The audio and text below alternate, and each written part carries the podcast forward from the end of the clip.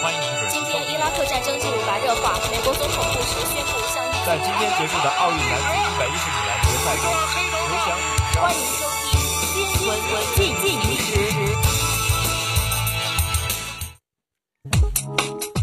关注新闻热点，把握实时动态。欢迎您收听二零一五年九月二十三日的新闻进行时。今天是星期三。今天节目的主要内容有：新闻快报、中国游客因不文明现象被美国遣返为假新闻。希腊左翼联盟党议会选举获胜将继续执政四年。我国将实行市场准入负面清单制度。叙利亚反对派武装发射。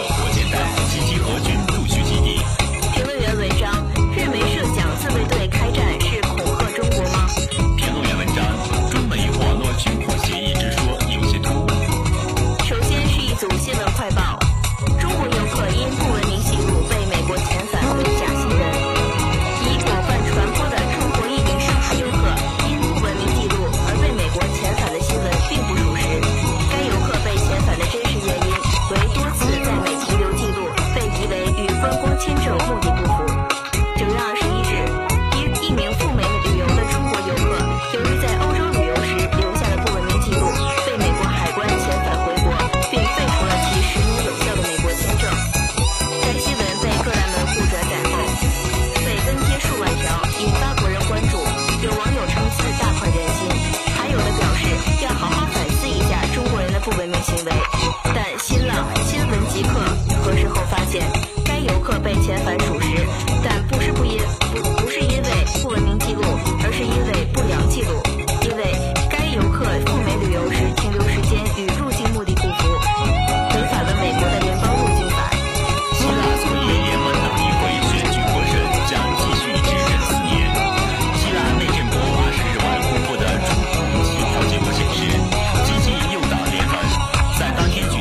最终玄机获胜。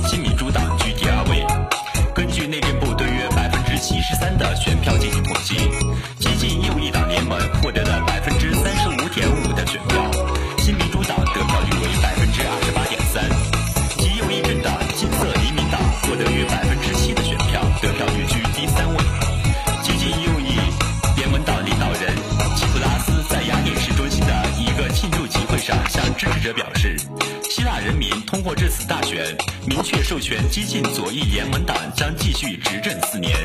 他承诺将努力工作带领希腊走出债务危机并向腐败的旧体制宣战。在集会上齐普拉斯还拥抱了曾经与激进左翼联盟党联合执政的独立希腊人党领导人卡梅诺斯从而证实了两党可能再度联手的猜测。有一些分析人士说激进左翼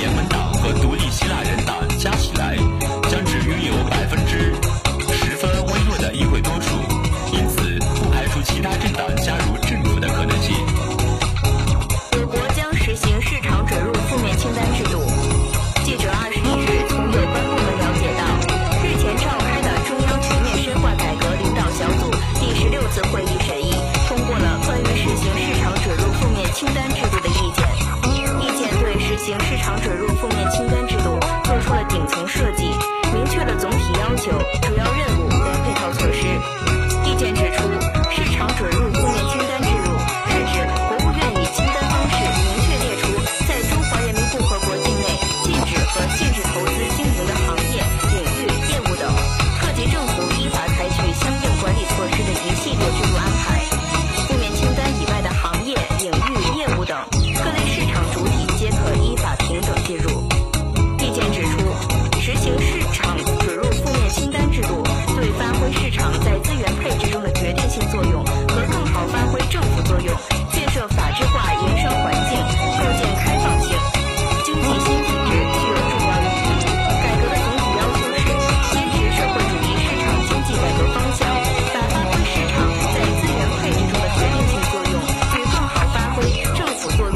一起来把转变政府职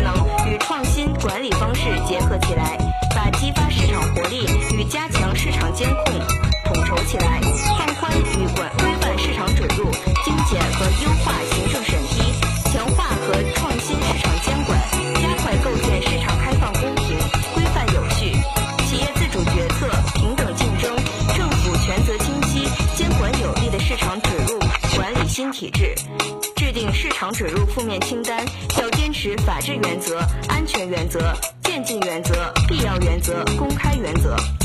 叙利亚反对派武装发射火箭弹袭击俄军驻叙基地。叙利亚一支反对派武装声称，十八日用火箭弹袭击了叙西北部沿海一座机场，目标是俄罗斯军人。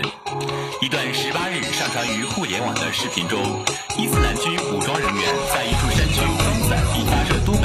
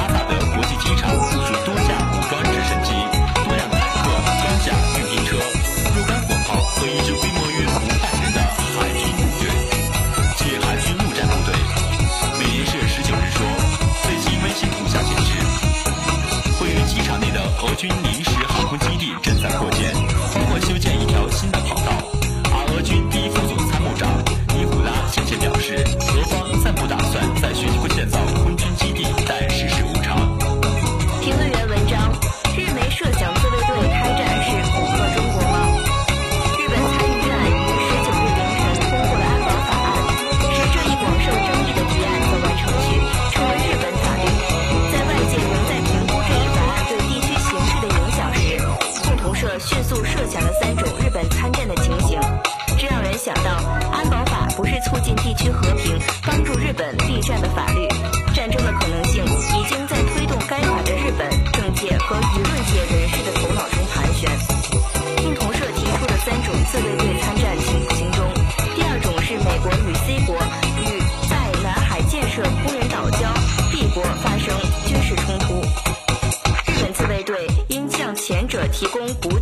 等后方支持，而卷入与 B 国的直接冲突。这里的 B 国显然是指中国。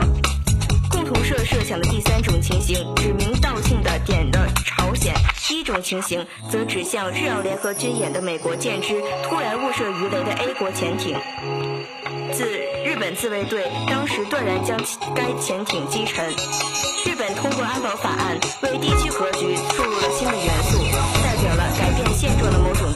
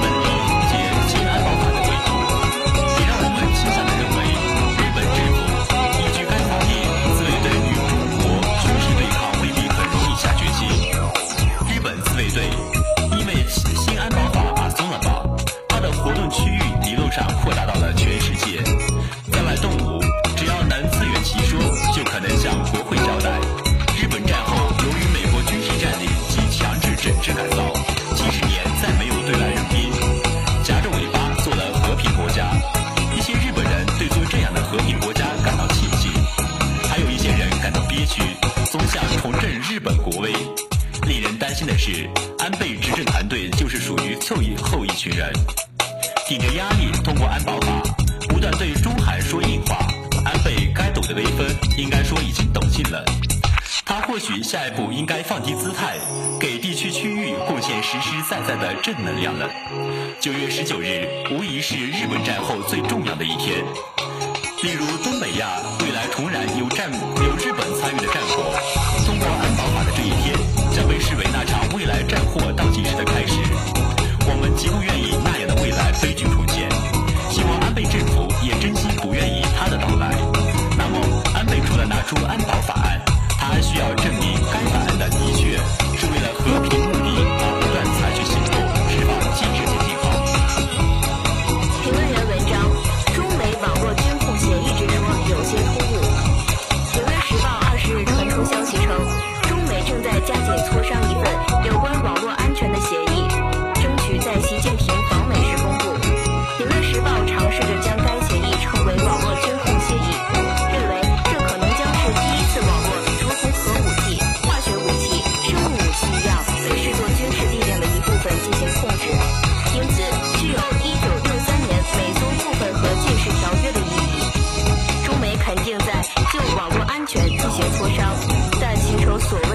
监控协议。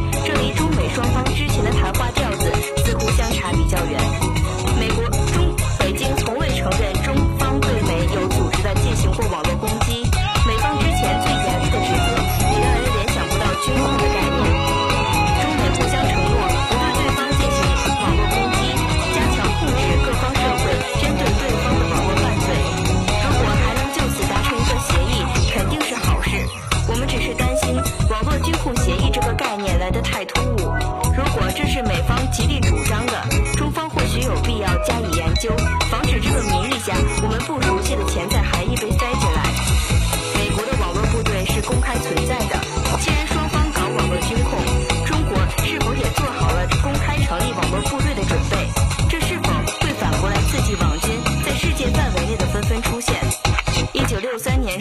冷战已经定型，美苏美苏各率一个集团对抗，美苏是当时世界公认的两个超级大国。如果中美高调达成网络军控协议，这是否有强烈的 G2 味道？中国是否需要为此承担更多责任？俄罗斯、日本等是否会因此不满？中美承诺互不向对方发动网络攻击是一回事，双方进行网络军事控制是另一回事。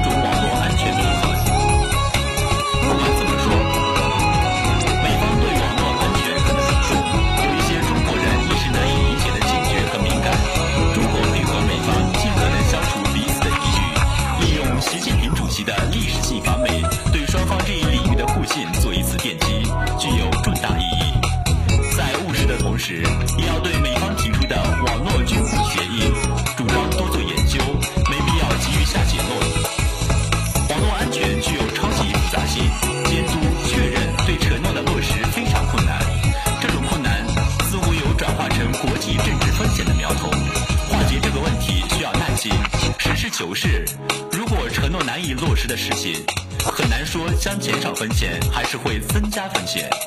最后是今明两天的天气预报：今夜多云，最低气温十七摄氏度；明明天阴，最低气温十七摄氏度，最高气温二十六摄氏度。以上就是今天节目的全部内容。播音王之宇、魏周福，导播戴方瑞，感谢您的收听，我们下期再见。再见。